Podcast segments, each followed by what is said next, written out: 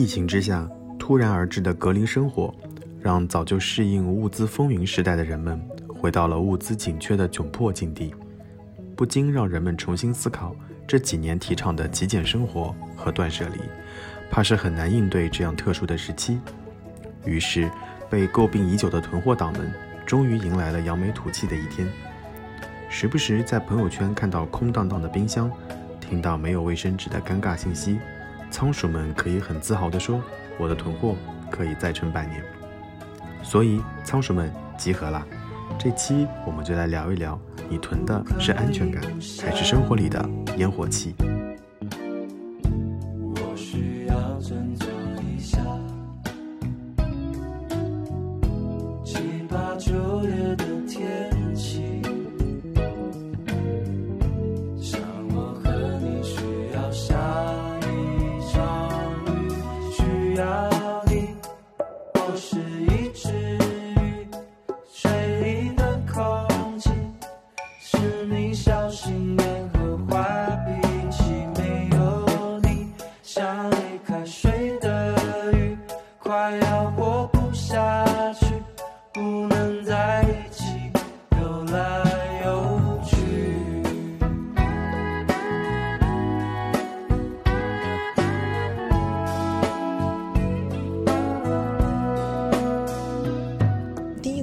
就是大毛，你是属于断舍离党还是囤货小仓鼠？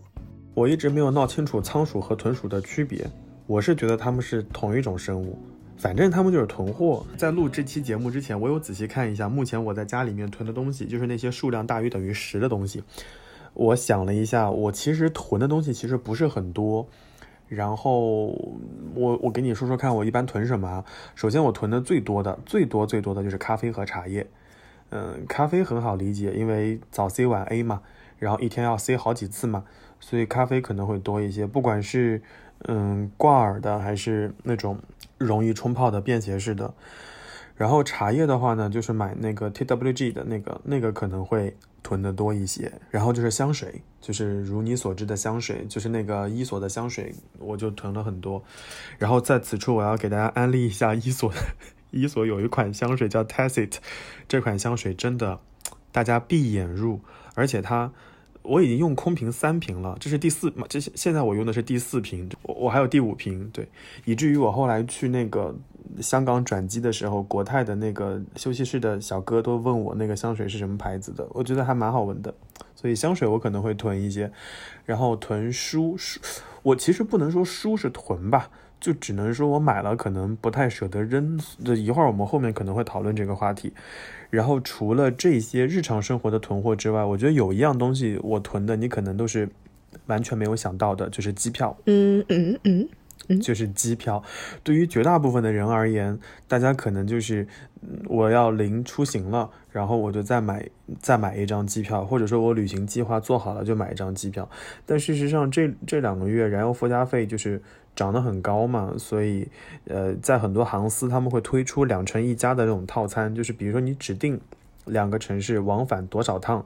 然后多少趟它就会打包一个价格给你卖掉。就比如说以前我买的最多的就是北京南京的2乘1加，然后后来我买过那个北京香港的，然后这种就是属于套票，然后在365天当中你只要把那些机票消耗掉就可以了。就是那如果像现在疫情的话怎么办？那航司就会非常友好的给你无限延长啊，不能说无限延长，就有限延长啊。以前是延长3个月，现在就是延长到半年。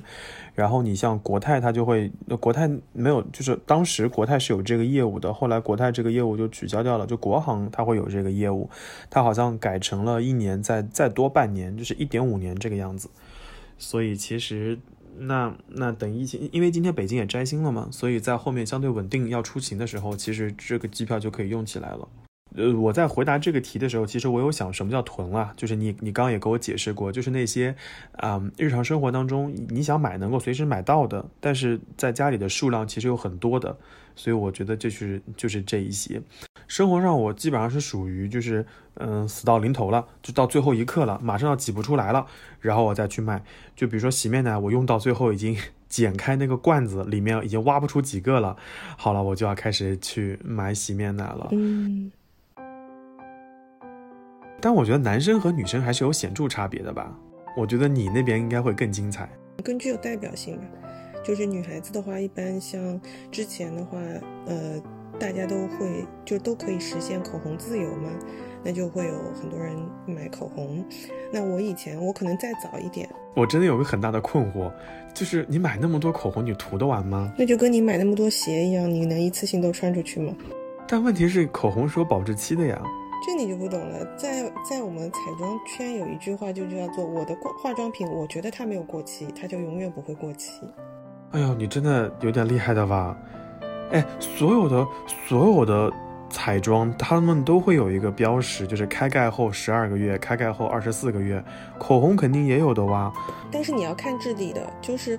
理论上他们都是说比如说2年之内或者怎样就它就过期了，但是一般来说像口红的话它就分成是唇膏或者是唇釉，那一般液体的就是会更加容易变质，但膏状的其实还好，你不要放在那种暴晒或者是很潮湿的地方的话，它保存的期限我觉得是比它标注的要长一点的。哎呀，想做一个囤货小仓鼠还得掌握一些知识。嗯，好的。像粉之类的那种眼影粉饼，就是粉类的，它其实它可能保质期上面标签上写的是3年，但基本上一般都可以用到5年，而且大部分时候买彩妆的人他是为了收藏，或者说他就去得到就是开心，就不一定需要去用它。对，嗯，我以前在最早的时候玩彩妆，就是那时候彩妆还没有像现在这么大火，就那时候还没有李佳琦这个人出现的时候，李佳琦可能还在美宝莲的时候，那个时候我就是玩彩妆的。对，然后我感觉我那时候收藏的腮红可能我这辈子都用不完，就那时候收藏的到现在我觉得一辈子都用不完的。然后但我后来就发现就是东西太多之后，你就会就它存在在那里，你看到它的时候你压力会很大，你的开心只在下单跟拆快递的那个一个瞬间。而且就像你说的，这些东西它是有保质期的。你不焦虑吗？就是你每天出门的时候拉开你的抽屉，发现今天我涂一个赤豆沙红橘啊，这个口红，然后你拉开的那一瞬间发现旁边还躺着851支口红，你不焦虑吗？对啊，会有这种焦虑。就你可能同时你打开了，你每天灵性一支，对吧？你每天那个翻个牌子。但是像护肤品这种东西，就有可能你真的就是囤了之后，你这瓶没有用完，下一瓶它的保质期就是越来越逼近，那个时候其实是压力会很大的。对，然后这就是属于就是彩妆护肤。那另外的话就是我觉得其他的东西也都一样，就是不能囤太多。我现在已经不太囤货了，但我早年是属于囤货的。就我现在我自己独立的那个卫生间里面放的彩妆，因为我是怕我会忘记它们，所以我会把它们全都列出来。就你有大概在一些视频里面看到过亚克力的那种，放在抽屉里面的话你会忘记它的，因为太多了，所以我都是把它列出来的。然后每一次就是我们家有亲戚来的时候，他们都要参观一下我的卫生间，然后说感觉我就开了个小卖部的那种程度。对，那是早年啦。那你后来会像陈友清一样给他大嫂拿点口红走吗？就比如说你用不完了就给亲戚朋友塞点走？也不会，我身边好像没有什么用得到的人。我可能会，但我其实前2年的时候我有努力在用啊。反正就是你囤着，能用一天是一天，如果用不了呢就是占有即为开心，如果说实在是用不掉呢可以传给下一代人，就告诉你的孩子说看这是妈妈当年的彩妆。我之前有送我之前有很大方的送雅诗兰黛的口红，就是那个时候雅诗兰黛还有口红，雅诗兰黛有彩妆线的好吗？啊，雅诗兰黛不就是啊擦脸，然后出了那个男士系列的那个 Lab Series， 还有彩妆的吗？你有没有听过有一个粉底液叫 DW？ 没有，Double Wear。DW 不是那个卖手表的吗？不是，它有一个非常红的粉底液叫 DW Double Wear， 就是雅诗兰黛出的，雅诗兰黛是有彩妆线的。反正我们也没有接广告啊，对不起啊，我们再往下。对，就是我之前确实就是买口红的时候，有的时候因为你知道成年人不做选择嘛，很多时候你就是 all in 啊，然后你 all 了之后，你就发现其实你到手的那一瞬间，你可能12支你只选了其中的2支是你觉得自己可以用的，那其他的怎么办？就几乎都是全新的。我那时候就是我那个时候在还是一个追星女孩的时候，就是我的 idol 如果今天有什么好消息，大家就会在超话里面说啊，就是为了要庆祝这个事情，然后我们就转发抽奖之类的。就当时有抽掉好多彩妆的囤货。没想到你还是个粉头是吗？哎，那不算粉头，就大家在超话里面都会这样做，就不是只有粉头可以做这件事情的。嗯，对。所以现在还有吗？现在我也可以加入什么某些超话组织，我就说今天谁谁谁怎么怎么样，我好开心啊，送掉2支我用不掉的眼影液，也可以哈。可以啊，可以啊，就会下面很多人举手啊，然后大家就会来留言是吗？对，就我要，然后你就 pick 一个人，对。啊。可以啊、哇塞，真的，我不理解，但是我大为震惊。好的吧，但就是这也是早年了，因为我现在就慢慢的比较了解自己之后，就不会失心疯，就不会半夜失心疯。对，而且你会发现，其实我是属于用东西蛮小心的人，就是衣服、包包什么，我可能很多年穿下来都是很新的。所以我就很难，就是比如说把有些人就是他可能一年他盯着一样东西用，他一双鞋他就盯着那双鞋穿，那他可能就很快那个东西就废掉了，然后就可以淘汰嘛。我是属于那种就是保护的还挺好的，所以就很难淘汰，然后时间长的东西就会很多，所以我现在就觉得压力太大，就不囤货了。对，但我也不属于断舍离党的，因为我本身是属于对物品还蛮长情的人。就我不属于追求时尚和跟风，你基本上你见我的时候，你不会在我穿的衣服上面看到当下很流行的那种风格，一般我都不跟着时尚走的，所以我还蛮清楚我自己喜欢什么东西。那我买回来的东西就不会说啊过季了我就把它淘汰掉，都不太会。所以我觉得我不属于对物品非常依赖，但也不属于很无情的、很喜新厌旧的那种人。就我身边是有那种朋友的，他买的时候就是疯狂的买，就你根本抓不住他的那种，但是他可能真的就过了一季之后，马上就是满满的嫌弃，就直接就可以扔掉的那种。我觉得我都不属于，所以我也是做不到。我觉得能够做到极简跟断舍离的人，他们对物品的依赖性就是还蛮低的，他不会对物品寄托一些情感之类的。但我觉得我不是哇，突然觉得我的生活好简单啊，就是我也没有囤什么。我现在发现我那个柜子上面囤了5把牙刷，我都不觉得那5把牙刷有什么负担。然后看了旁边还有一些那个那种手动剃须刀的那个刀片，我也觉得囤了那些刀片也不算什么，我都不觉得是囤货。和你那个相比，哇塞，我真是觉得我太会过日子了。但我跟你说，我现在已经发展到我连牙刷都不囤了耶。牙刷我也是不囤，就是缺了就去买。就我以前是，但你囤了5个耶，5个还不够多吗？是这样子，就是电动牙刷它不是有的时候你有时候会对刷头没了，就是得换刷头，或者说那个牙刷你忘了充电了，你总要应急的嘛。然后应急你就拆一把牙刷，可是那个牙刷你又不是天天用的，你充完电之后那牙刷不就闲置了吗？那你可能过了2个月之后，那个牙刷也不是很干净，你也不怎么想用了，所以你就会换一把。对啊，你就会换一把牙刷。你很机智哎，你囤的是普通的牙刷，对吗？对啊，就是软毛的牙刷呀，就是做充电的替代嘛。因为我那个时候为什么说我现在不囤牙刷，就是因为我以前也是用那个就飞利浦的那个最早的那个电动牙刷嘛。然后我那时候坏过2个，就我觉得它那个电动牙刷还挺容易坏的。然后我当时是买的时候有囤它的那个牙刷刷头，然后囤了之后，相继就是我第二个牙刷好像用了还不到1年的时间就又坏了，然后我当时就很生气，我就觉得他不值得我再花这点钱继续去买了嘛，所以我后来就会有很多闲置的牙刷头。然后我后来就觉得，就是你永远都不会想到，就是你可能接下来你就不会再用这个产品了，所以我觉得就没有必要去囤。对，哎，那你那个刷头上闲鱼呀，可以卖掉的呀。啊，我后来就卖掉了。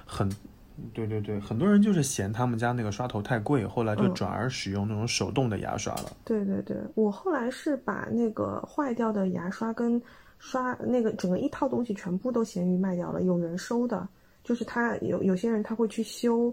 了之后，然后再把它弄成新的，之后再跟那个新的牙刷刷头一起卖掉，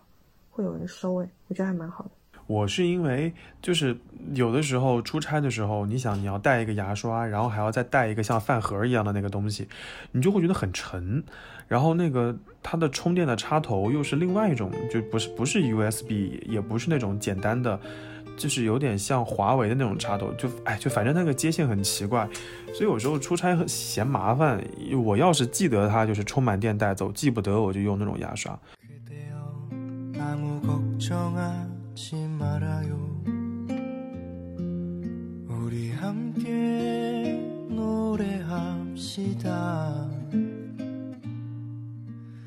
그대의 아픈 기억들 모두 그대여 그대 가슴에 깊이 묻어버리고 지나간 것은 지나간 대로 그런 의미가 있죠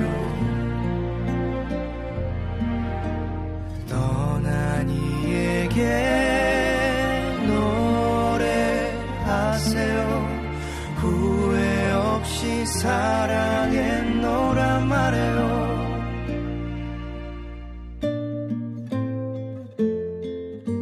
所以其实我们严格来说都不算是完全的断舍离党或者是囤货党，对吧？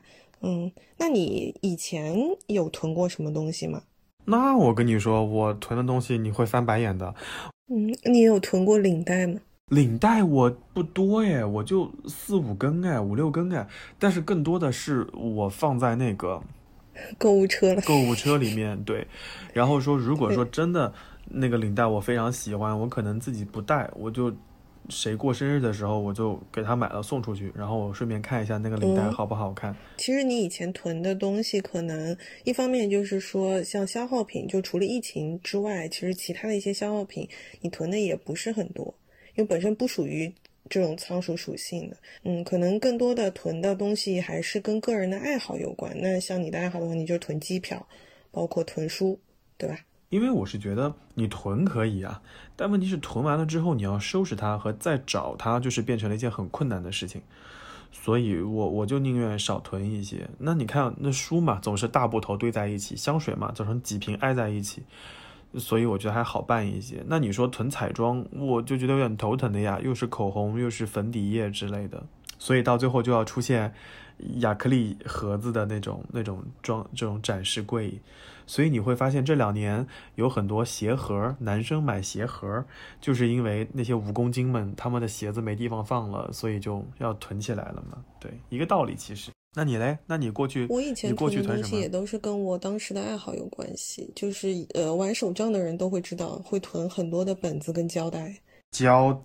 哎呀我的妈呀，那个胶带一卷卷真的很头疼的。对，而且我是属于就是胶带它是有分装的，但是我是属于不喜欢用分装的人。就我这个人，包括买东西买书，然后买那些我是从来不会买，就是买衣服类的东西我也是不会买中古，然后买胶带我不会买分装，然后买那个就是买书我也不会买二手书，就我是属于喜欢全新完整的东西的人。但是你后来就发现那些胶带就是它可能全新的它就是有10米，然后2米起步吧，2米5米，就根本就一辈子都用不完呢。然后我现在就还是有很多的本子跟胶带，因为本子的话就是有一些像 Hobonichi 那些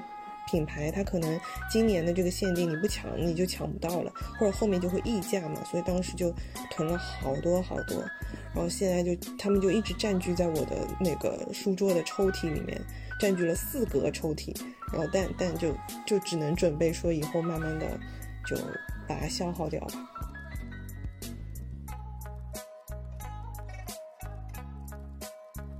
我不理解，但是我大为震惊。搬了新家之后，你以后就是疫情好一点之后你过来的话，可以带你参观一下，你肯定会非常震惊的。我会迷失在那个就是胶带当中是吗？会的。除了胶带还有，对，除了胶带你还有贴纸啊，这些东西，便利贴啊。对对对，便利贴我会囤，我忘记了，我会囤便利贴。就是我去日本的时候，我每次从日本回来都会带各种各样的便利贴。我之前去那个镰仓，就是那个镰仓高校前，我囤了很多那个就是京急线的。对呀，那你能懂这种心情。你能懂这种心情，就是太好看了，特别是日本的，对，而且日本的质量很好，就是可以多次就是粘贴那种。我也囤了好多全新的，就特别是那时候成品在苏州刚开的时候，哇塞，就觉得好不容易，对吧？有这么一个地方可以买到了，那当时就买了好多好多。现在就只能说我慢慢把它用掉吧，但用的时候其实心情还是蛮好的，只是打开抽屉的时候压力会很大。对啊，你不觉得他们如果都是有生命的话，他们就瞪大的眼睛看着你，就说选我选我选我，然后你把那个抽屉合上去，他们晚上在里面都会打架啊！我觉得你压力太大了，真的。但这些东西就还好，因为它毕竟不会变质，它没有保质期。但你知道，像囤护肤品、彩妆，我以前还喜欢，有一阵子我很喜欢囤洗发水。有事吗？你一天洗多少次头发？那个时候我想尝试所有跟防脱固发有关的洗发水，所以我只要一看到有标榜这个的洗发水，我就会买回来，我就觉得我会用。对，然后就后来就有一阵子就感觉打开一个柜子里面全是洗发水，我自己都觉得压力好大好大。然后我现在就基本上会克制住自己，就永远都能够找到就是新的你想使用的这些东西，就没有必要把它都囤回来。我不理解，但是我依旧大为震惊。就是我很想问你，就是沐浴露、洗发水这种有什么好囤的？就是。我真的不理解，哎，就是因为我是就是很早年开始我就不使用开架的洗发水了，开架洗发水就是含有硅啊，会对头皮不好，所以那个时候就是在早年的时候，你要找不含硅的小众的这种洗发水就比较难，所以一旦看到就得下手马上买，你就会怕以后买不到。当然现在就不存在这种问题了啦。我听到了你的一声叹息。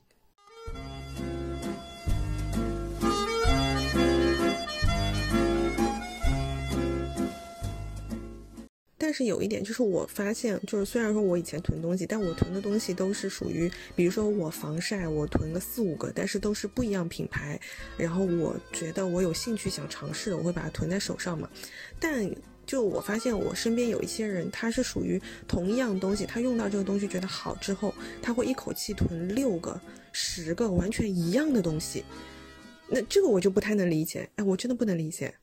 他怕停产还是怕买不到？那如果怕停产，那停产其实无所谓的呀。最后这个商品如果要停产了，它肯定会有个公告或者告示，就是要把所有的库存销掉，那个时候你再买不就可以了吗？但可能就是这个事情，其实对于彩妆来说，就经常会，比如说这个品牌它，比如说像日本的品牌，它会突然就宣布倒闭了，然后或者是它某一个色号它本就突然就停产之后，你就会发现就网上立刻就会涨价，有这种情况的。对对对对，但是我还是觉得你一盘，就是你一盘眼影，你囤5盘，你真的带到下辈子下个轮回吧也用不完呢。就你可能就是本身这一盒眼影你都可以用一辈子了，因为它就克数很大。我给你讲一个我囤货失败的故事，就是我很喜欢隔壁的天津，我是觉得天津就是我的快乐老家，就是属于离北京很近，完了之后物价相对会比较友好的一个城市。然后天津有一个国民乳制品牌非常好，我推荐给大家，叫海河牛奶。然后海河就是天津的，就是 local 的河嘛。然后海河的牛奶里面有一些味道非常好喝，比如说巧克力味、香蕉味、草莓味。然后我的同事就极力给我安利的一些味道，然后正好海河旗舰店正好在打折，然后我就买了很多，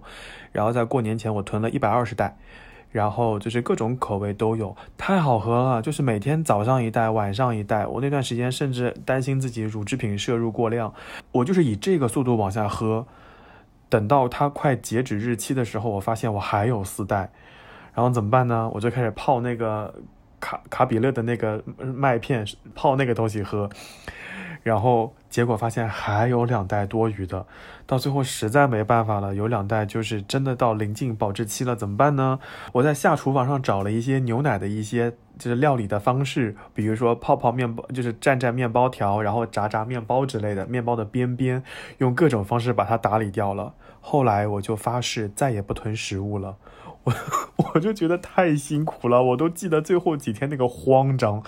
我一想，天哪，3月2号要过期了，赶紧喝，赶紧喝，每天都能喝到水饱呢，压力很大，真的。所以你想，我这是食物，而且你真的天天吃它之后，其实我觉得那种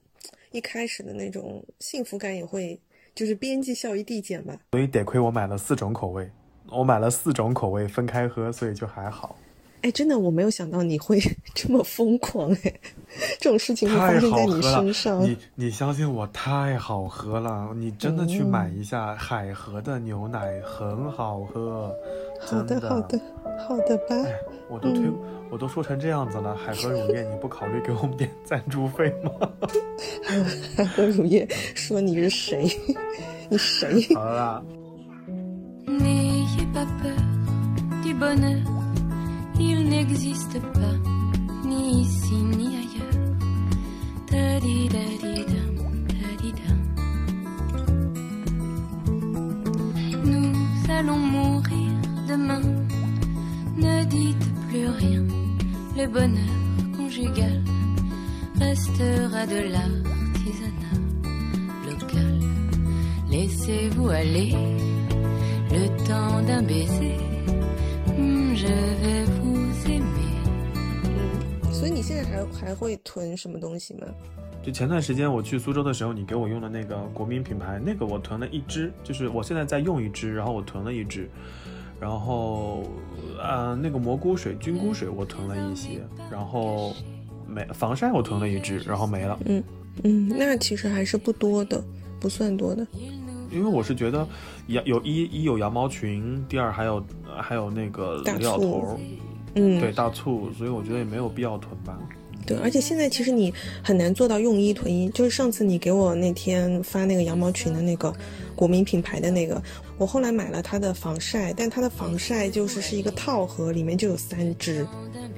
就是我跟你说，他们现在就是很讨厌，就是这些品牌，你要单独买一个东西是买不到的，你都是一拖二捆绑销售，就很烦。而且那段时间我还在客服问他，我说你有没有单独的卖那个防晒的，他说没有。那我说那个防晒加精华，你单独卖防晒不行吗？他说不可以。那我说我单独买精华呢？他说单独买精华可以。哎，我说你们真是奇了怪了，就是防晒精华一起卖，我觉得很头疼。那就说明他防晒卖得好，精华卖得不好呗，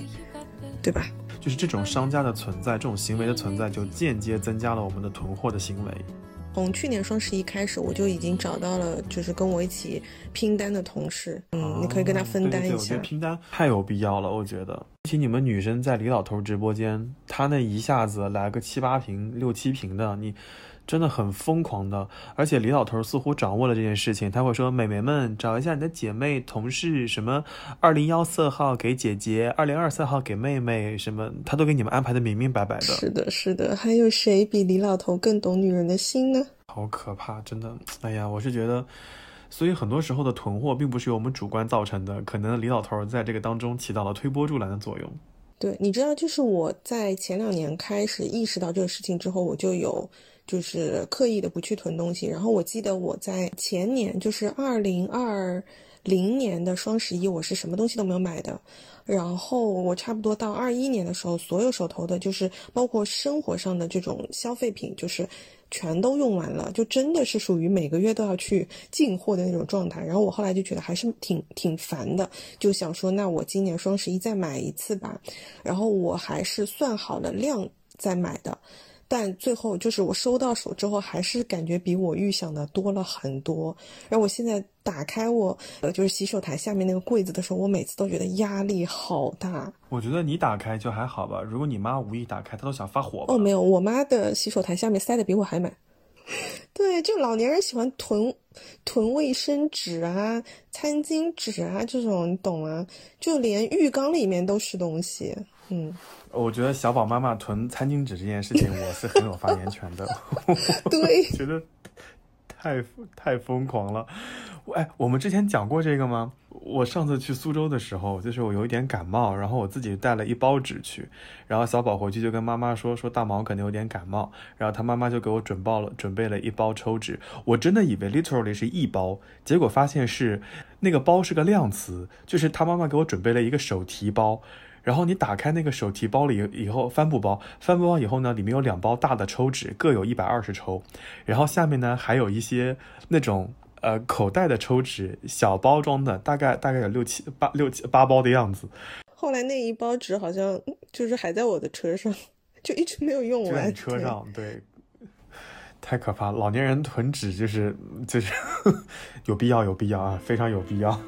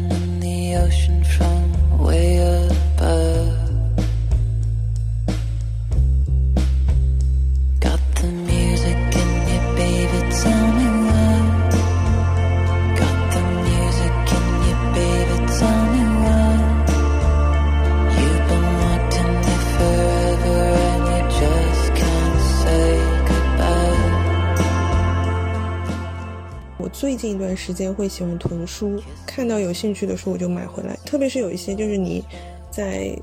你没有办法去读电子的，就你一定要去读纸质那种书，我就会买回来。但是买回来其实你就像别人说的，就买书如山倒，读书如抽丝，你其实读起来很慢，就有好多书可能我那个封都没有拆过的就堆在那里，其实我还是会稍微有点焦虑的，因为马上搬家了嘛。而且我会发现，就是有一些时候，就是你买的时候，你买的当下你是非常想看的，但就我是有强迫症的，就是我手上如果现在开的书，有那么几本没有看完，我是不会马上再把新的书开来的。所以就时间长了之后，你就会对它兴趣可能有的时候会下降。所以我现在就怀疑说，就是对我来说，我觉得阅读对我来说也是有赏味期的。过年期间买的一些书，其实我看的都很快。我的感觉就是读小说对我来说是个负担，就是我有时候记不住里面的人物角色的名字，然后或者记不住那个故事梗概，一旦那个中间有一些什么事情给我断开以后，你让我再接着读，我就觉得好头疼啊。但是你让我读那些严肃的书籍，比如说读历史的书籍，读那种介绍性文字的书籍，我都包括读报告，我就还蛮愿意往下读的。所以我是觉得，就是我会囤很多这种书籍，比如说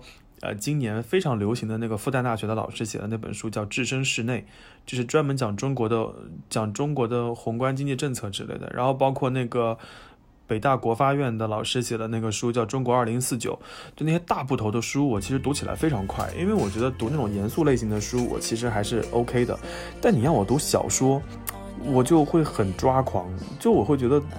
可以读啦，但是就读不下去，就会确实就像你说的有赏味期限。我就是跟你相反的，我就属于小说，我可以一口气读完。但是这种严肃的书我就是需要慢慢读的，我就读很慢，就是就像我现在我今年到目前为止大概看了8本吧，就是我感觉我3月份的速度特别慢，一方面是因为我可能比较忙，然后另外一方面就是我跟你讲我在看那个《最好的告别》，它就不是小说啊，所以我就会看得很慢，对，然后就会导致我其他手头的书都就一直是放在那边，就是一个未开启的一个状态。就真的是分人的，就像那个我的那个好朋友，就是菲比同学，他跟你是一样的，他就是属于读这种，就他没有办法读小说，因为我在今年有看到两本我特别喜欢的小说，一本是那个《华丽人生》嘛，我之前也给你们推荐过，就你们两个人完全不理我，对，我完全没有读。对，就那个小说就很短。然后还有一本我读下来觉得特别绝的，就是那个《绝教》那本，但那本小说我是在过年的时候看的，然后我当时看的时候觉得完全没有压力，就是一路你就跟坐过山车一样，你觉得爽到不行，就爽到底的那种。然后等我看完之后，因为我是在微信上面看的，我一般小说还是电子的看的比较多嘛，然后我看完之后发现那本小说其实全部读完我花了6个小时，就但是我可能就只看了2天嘛，就把它全部看完了，但我完全不会觉得很费力。但你说如果我这个6个小时你让我去读哪些比较严肃的书，我可能要把它拆成很多很多天。哦，我真的是跟你完全相反，对吧？就是我哎，你记不记得我去苏州的时候跟你说，我说我旁边坐的那位就是我隔壁坐的男士在看《平成史》，然后后来我就回北京买了2本《平成史》，大概3天就全看完了，而且还在里面画了很多新的注意、新的知识点，然后又去买了新的历史的书籍。然后我记得我在大学的时候看过那个《穆斯林的葬礼》，然后那个书我真的看了很长时间才看完，所以我觉得真的。当然我在这里没有任何的拉踩或者说什么意味，我非常感谢我的老师，就是我读书的时间的老师，他反复告诫我们就是要多去看大部头的书，多看一些严肃的书，培养自己思考的习惯。然后在我们毕业的时候他讲过一句话，就是每一年一定要多读那么7、8本很抽象的书籍，锻炼自己的对于新知识的接受还有思维能力。对对对，所以为什么我一直在读什么史什么什么史，我觉得还蛮有意思的。对囤书这件事情我现在还没有想明白，我觉得就先放一下吧，先打个问号再说。对，然后其他呢？还会囤什么吗？其他就还好了，就是护肤品跟彩妆的话我偶尔会囤一点，但我现在是会去计算数量，我以前是不会的，我现在会计算。因为我之前有一段时间，大概有1到2年的时间，我有做定期，就是一个季度会做一次空瓶季的记录，就是我会攒空瓶，然后一个季度扔一次。然后我就会，就是我在做这件事情的时候，其实只是为了要让自己知道说啊，我有用完这些东西，就是会激励自己继续去消耗那些东西嘛。但我后来就发现这么做有一个好处，就是你会计算出来你消耗某一品类的一个时长，然后你就可以进而去计算你囤货的数量跟时间，就是无心插柳成荫的这个事情。你可能到1年之后，你就突然发现说，哎，我好像每一个季度我会消耗掉1瓶水，那我就知道，就是说我如果手头现在有2瓶水，那现在又有大促了，但我是坚决不会囤的，因为2瓶水我已经可以撑半年了嘛，我就可以等到下一个双11的时候再买。对，就是我觉得囤货也需要稍微动一下脑筋啦，科学的囤货。对，所以这个东西就说到我们刚刚讲到的囤积的一个数量，当然，这个也是跟个人的就是消费的这个情况也是有关系的嘛。那我觉得像书这一类，就是我们都会囤的东西，应该都没有什么限制，反正也不会过期，对吧？跟你是一样的啦，就是对于书，包括对于彩妆护肤，呸，我没有彩妆，就是对于护肤品，我跟你一样的，基本上就是买一囤一或者算着。我基本上会发现，就是比如说男士的管状的那些护肤品，我会挤到后面发现挤不出来了，那个时候就是我该买的时候，完了之后再剪开，其实里面还能再用一用，所以其实只是这样。还有我不囤的一个主要的原因，就是我跟你们讲过，就是有那个羊毛群。而且很多时候羊毛群里的毛还挺大的，就是大毛囤大毛，所以基本上羊毛群里面有很好的东西，基本上就是它也不用赶大促。比如说前段时间我想买那个我们家米吃完了，然后我想买米，然后我就上那个某猫上面去买，结果某猫的米还挺贵的，找了点促销就买到了，结果隔天两个羊毛群开始疯狂卖大米，而且价格非常便宜。所以后来我是觉得羊毛群其实要比李老头的折扣会更低，而且它真的就是卖单个，它不会捆绑销售，卖精华就是精华，所以我觉得这还蛮好的。也不能说我受到了断舍离文化的影响，至少我不想让自己生活的负担那么重，就是打开那个柜子发现里面有那么多东西要用，就我还不太想遇到这种情况。然后这里面因为我自己没有什么好囤的嘛，但是我可以给你分享两个我看到别人囤的，而且我觉得你生活当中一定有人会这么干，就是在家里面家长会囤白酒，会囤那种不管是茅台还是五粮液还是怎么样，他会囤那个酒，而且好像会每年囤一些，然后他们的说法都是一样的啊，等你30岁生日的时候拿出来喝，等你结婚的时候拿出来喝，然后家里就囤了好多白酒。所以这是我们家有人会囤的。第二个就是因为这2年我在北方工作，所以我就会发现在北京会有一些居民朋友们会囤白菜，囤大白菜，尤其是过年期间楼道里面都会有白菜。当然我想说的是，这件事情可能在东北东三省会更加常见，但是我们这个小区当中应该住了一些东北来的叔叔阿姨们，他们会在楼道里面囤白菜，所以有时候我上楼的时候会很小心，很担心踢到他们家白菜。那个白菜就是沿着楼梯的扶手往上爬，然后基本上1到4层会是有人家囤白菜，然后6、7也会有人囤，然后有一些人家像二楼他们是可以到个平台上面去的，然后那个平台上面全是白菜，所以北方的朋友们可能会在冬天囤一点白菜。就是我第一次看到这件事情的时候大为震惊，我非常震惊。那为什么要放在楼道里呢？家里已经堆得放不下了吗？有可能就是因为家里会有暖气、然后在有暖气的情况下它可能会容易烂啊之类的，所以他们可能会放在阴凉的地方，而且不要让他们丢失水分，要避光，阴凉且干燥。你说到这件事情我跟你讲，就是最近苏州这边的天气不是有的时候还是会蛮冷的吗，然后那个我们家不是恒温的嘛，然后前一段时间就是疫情，这边不是蔬菜买不到之后就有很多老年人开始囤蔬菜，然后我爸妈他们也囤了很多蔬菜，就有一次就是拎回来一大堆之后，我就发现他们老年人的生活智慧，他们又想了一招，就是把所有的蔬菜放在阳台的外面挂在那里，他说这天然的冰箱。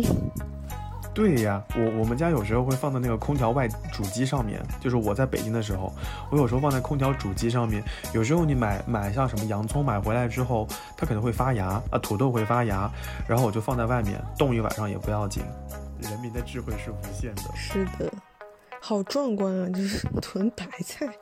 我觉得北京可能还好一些啦，这2年北京已经好很多了，因为物资也没有那么的匮乏，而且买东西会比较方便一些。但事实上你再往北边走一走，你到长春，你到黑龙江各个省市，你可能就会看到就是网上那些图片非常夸张，他们可能会有地窖，他们会存在地窖当中，所以我觉得就还蛮有意思的。好的，那我们刚刚其实讲到囤东西，然后你刚刚不是还讲到断舍离吗？那你不囤的话，其实你断舍离这方面就也还好。你会断舍离什么东西吗？一般可能是家里的佐料吧，就有些佐料可能其实原则上来说它保质期10个月，你到11个月其实也无所谓，然后12个月可能也无所谓，但是时间长了之后你就可能会有一些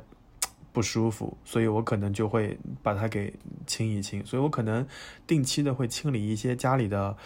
调料调味品，然后除了这个之外，衣服我可能也会清一清，就比如说我现在可能已经把17年、16年的短袖清掉了，我就直接在有一些 app 上下单，就是它可以回收换积分之类的，就这些。对，然后电子产品我可能也会断舍离，像老的笔记本 Kindle 可能把里面的东西。哎呀呀呀呀呀！笔记本我可能把东西稍微理一理，理完了以后我就回收掉了，所以我会这样。对，但你书是不会做断舍离的，是吗？书我是不会做断舍离的。对，我是觉得，因为我在读书的时候，我有个习惯，我可能会在里面做点笔记，做点记号，然后可能那个地方我会再做个批注，就是还是要再去看另外一个什么什么东西，所以书我可能会留着。那你会买二手书吗？我不会，我从来不会买二手书。就如果说那个书是真的买不到了，我可能会想办法去找到电子版，然后我会找淘宝打印出来，我会让它变成我自己的书。我比较介意，你跟我一样，我比较介意那个书，我介意别人摸过那个书，然后还要再到我手上。我可以接受的一件事情是，我碰到这本书是新的，我可以把这个书借给别人或者流转出去，但我不接受二手书到我手上，我会感觉那个感觉怪，我会感觉怪怪的，对。然后之前会有人说，就是有的书可能看一遍这辈子就不会再看了，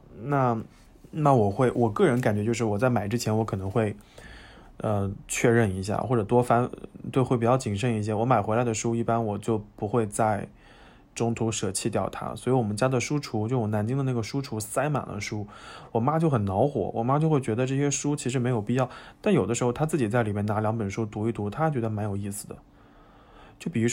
说之前有个公众号叫科学松鼠会，你有听过吗？他们出过很多系列叫生活里的冷知识，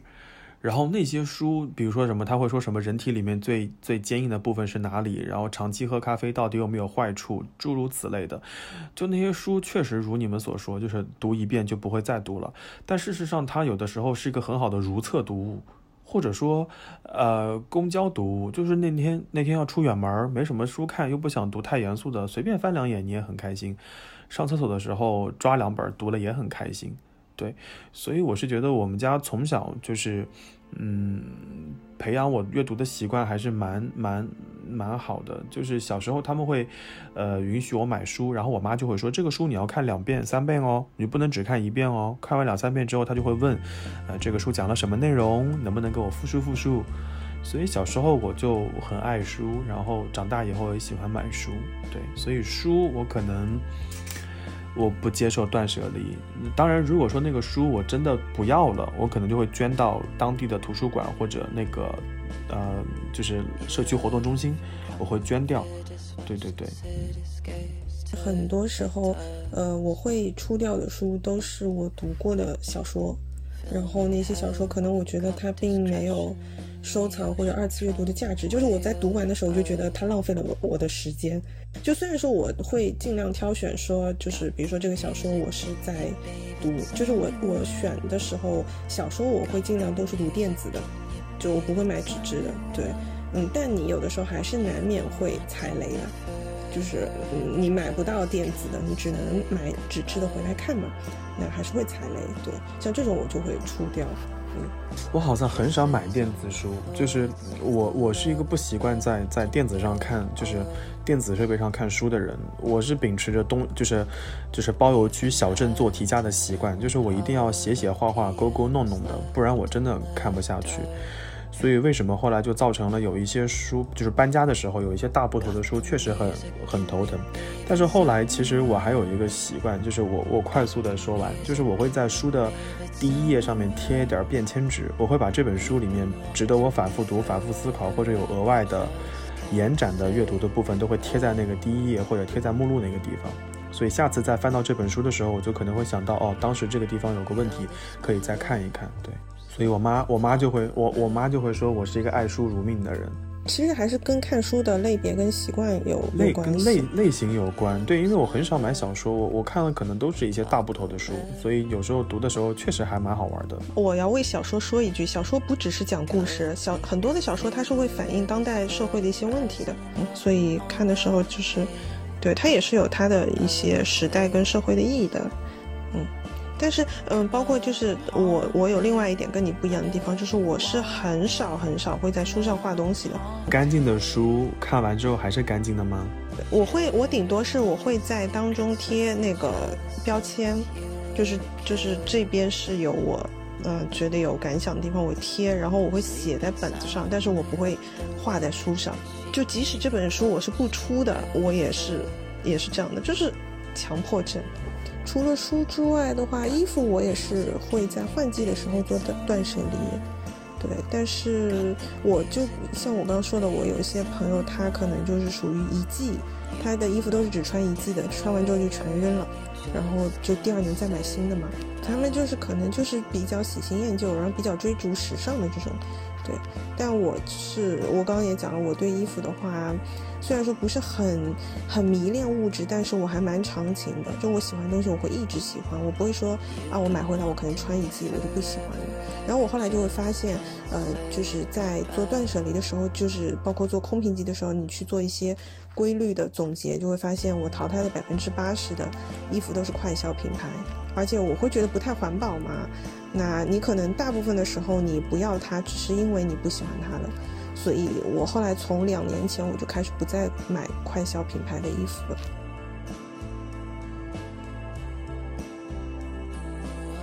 像我刚刚说的，比如说有一些人他同类型的东西他可能会用一囤六，你觉得这种囤货是一种病吗？它可能是一种心理慰藉，或者说是一种 something sort of， 就是你会发现我家里面外公外婆爷爷奶奶他们家会在家里面囤塑料袋，你知道吗？就是包括纸袋子，就我外公外婆他们家门背后永远有个地方是放各种纸袋子的，每一个纸袋子都被折得整整齐齐的。然后你每次说我说奶奶我要一个袋子，因为我们那边就是喊奶奶，就奶奶我要一个袋子，然后我外婆就会从门后面拿出个纸袋子，我说再大一点，她在各种型号都有，包括塑料袋她都一个个折好放在抽屉当中，就是他们总担心有一天会突然用到。就好比外公外婆家的冰箱永远都是满的，就是你去他们家那个冰箱永远都塞满了，但至于说他吃不吃那可能是另外一回事，但是你去的时候你不会看到冰箱有空的一天。所以我是觉得可能从某种程度上来说，就是也不知道是什么时候养成的习惯吧。我觉得这可能就是心理上面还是比较缺乏安全感，总觉得我需要有备无患吧、哦、对对，我认可这个说法，就有备无患，就是通过囤积货物来给自己积攒一些安全感。对，我同意，对，我同意，是，对。但怎么说呢，就像我们其实开头讲的，可能这两年比较流行极简主义啊、断舍离啊，然后就觉得啊，所有东西你永远都买得到。但是谁知道呢，疫情之下就竟然今年真的很荒谬的出现了物资紧缺的这种情况。所以你说囤货，我觉得某种程度上来说还是有必要的，但需要理智一些，我觉得理智和科学的去囤货嘛。你知道包邮区前段时间，就是这段时间因为疫情的影响，你像上海周边的一些城市就会严格限制出入啊。只打电话给外婆跟我说什么吗？我说奶奶你囤货了吗？你买米了吗？因为我很担心她去囤东西的时候不戴口罩。然后过年的时候单位发了一些米啊油啊，其实是够吃的。然后你知道我外婆说什么？我外婆说我才没有那么笨呢，现在那些商家都把一些不太好的米啊油啊拿出来卖，他们抢完了，我第二天去买全是新米新油。然后我突然就觉得哎呀，你真是觉得这是老人家的智慧。然后他说他就没有囤，他说大不了在家里煮点粥吃一吃。然后包邮区其实很多院子里面是会辟一块小地方出来的，然后在疫情期间外婆就把花全部挪走了，全挪到花盆里面去了。然后那块地她就开始分片区规划，种菜，种那个葱，然后还在种点别的东西。所以基本上以他们老人家两个人的食量基本上可以自给自足。所以外婆就说那顶多就再种点什么青椒之类的咯，那块地也足够大嘛，就大概就是小院子一样。而且我是觉得食物没有必要囤呢，就是除非你那个地方出入就是被限制了，你可以囤点食物。但是很多时候我发现人还有一种奇怪的现象，就你囤了那个食物之后呢，你就会开始大量消耗那个食物，你会想着说反正还有很多嘛，那我吃就是了。当你疯狂吃完以后，你发现真的没多少了。所以我还是觉得就是谨慎的囤一些吧，就像你说的算一算大概要吃多少。就有一段时间羊毛群一直在囤那个牛腩还有牛排，哇，我一口气买了很多牛排和冷冻的三文鱼片，真的好好吃哦。那有些时候一顿饭就吃2块牛排，但我后来发现其实还是要算一算然后再囤，有的时候就吃得太快了，那有的时候就烂在冰箱里又吃不掉。所以我觉得我很欣赏日本人的有一种做法，就是他们会拿一种记号笔，不管是红的还是绿的或者黑的，会在食物或者商品的外表面写一下它到什么时候过期，它的这个量是多少，生产日期是什么时候。我就感觉这还蛮好的耶，就是时时刻刻在提醒你要把这个给消耗掉。那种保质期比较长的它就往里塞一塞，保质期慢的就往外放一放。对，后来我就在网上买了一种那种东西，就是就像小时候放在黑面抄上黑面抄标签嘛，对，那种标签，但是那稍微大一些，我就会写好就是保质期还有多久，然后几月几号生产的，我就会放在那边。很多女生在护肤品的那个开瓶之后也都会贴这个东西的呀。对，其实食物也需要的。所以总之我们的意见还是说，就是可以囤货，但是要理智的计算你自己的消耗的跟你囤的数量，对吧？你消耗的数量跟囤的数量，但是我们还是要提醒大家一点，就是还是要，我觉得小宝刚刚生活当中有一个生活哲学是对的，大家还是要有意无意的留心一下自己的用量有多少。就比如说小宝说半年3个月用掉1瓶水，然后2个礼拜用掉1支唇膏，诸如此类的，大家可能还是要我瞎说的了，我瞎说的了就大家可能还是要合理的计算一下。所以我是觉得在生活里面稍微就有一些东西它可能按量来，就比如说什么蛇毒眼膜，它可能就是70片，你可能用2个月，对吧？2天一片，你这个可以囤一囤。那有一些液体状的你可能就要，日本那个蛇毒眼膜你没有听过吗？很火的。我听过，你每2天敷一次，你会长脂肪粒的好吗？啊，真的会长脂肪粒的吗？对呀，你太频繁了。哦，那就3天一次。好的，1周2次吧。差不多吧，对吧？1周2次，3天一次啊，可以，还好啊，我没有囤。然后，所以我觉得小宝这个思路是很对的，就是计算一下自己的用量，然后合理估计一下要不要囤，不然还是会给自己生活带来很大的负担。我觉得就是你囤的那一瞬间，你会感到安定、安全和知足。但是我觉得若干个月之后你用不掉，你会感到很焦虑，对，你会很压力非常大，你会很烦。就是我刚刚跟你说那个海河牛奶可能还好，因为那个海河牛奶我就最后浪费了1包，基本上都被我喝掉了。我有一次浪费了那个东西，浪费了羊排。我买了一些羊排在冰箱里面，然后我忘记了它被压在了最下面，然后等我有一天把煎饺吃掉的时候翻出来2个大羊排，然后我在淘宝上看看我花了多少钱，哇，内心在滴血。我就觉得真的不要再囤了，所以就而且你就算是囤，你得对你囤的东西的品类跟数量做到心中有数。对，我觉得标签，我真的觉得标签是个很好的东西，大家可以考虑一下，就是在家里的冰箱啊、储物间啊，然后包括食品存储的地方，那种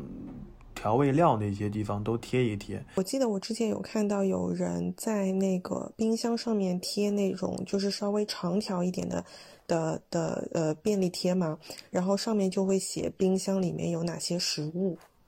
对呀，我基本上就是在冰箱上外面就是用吸铁石吸上一个那个 A4 纸，我放进去什么我就会写在上面，然后用掉之后我就会划掉。对，这样就可以避免你忘记在最底层的羊排的事情了。对，我昨天去盒马买了很多东西回来，我就赶紧在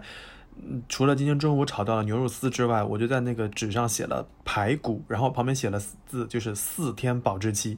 我就要赶紧安排自己炖排骨。对，是的，就是还是要做适当的这种，就是清点你的库存。没错，做一个合格的小仓鼠。好的，那我们这期节目就到这边结束了，我们也祝愿大家拥有一个理智的囤货生活。希望大家各个城市的疫情都能够快点消灭，然后不要再过囤货的生活了，吃囤货的生活。在这个地方我突然想起来一点，就大家如果觉得在疫情期间或者说在这2年当中有什么东西非常值得囤的，大家也可以在聊天区里面跟我们稍微说一说，比如说你囤了什么特别好的一次性产品，虽然不太环保，但是也可以向大家推荐的，我们也希望能够吃到各位的安利。好的，这期节目我们就跟大家说拜拜啦。那就到这边吧，拜拜。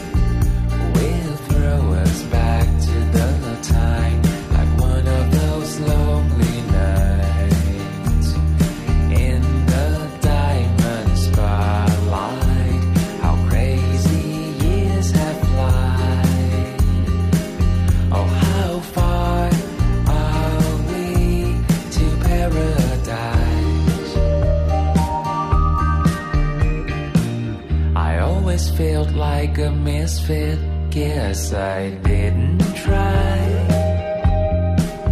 You say it's alright. We're all alone sometimes. I don't deserve a moment like one with you now. But how can it be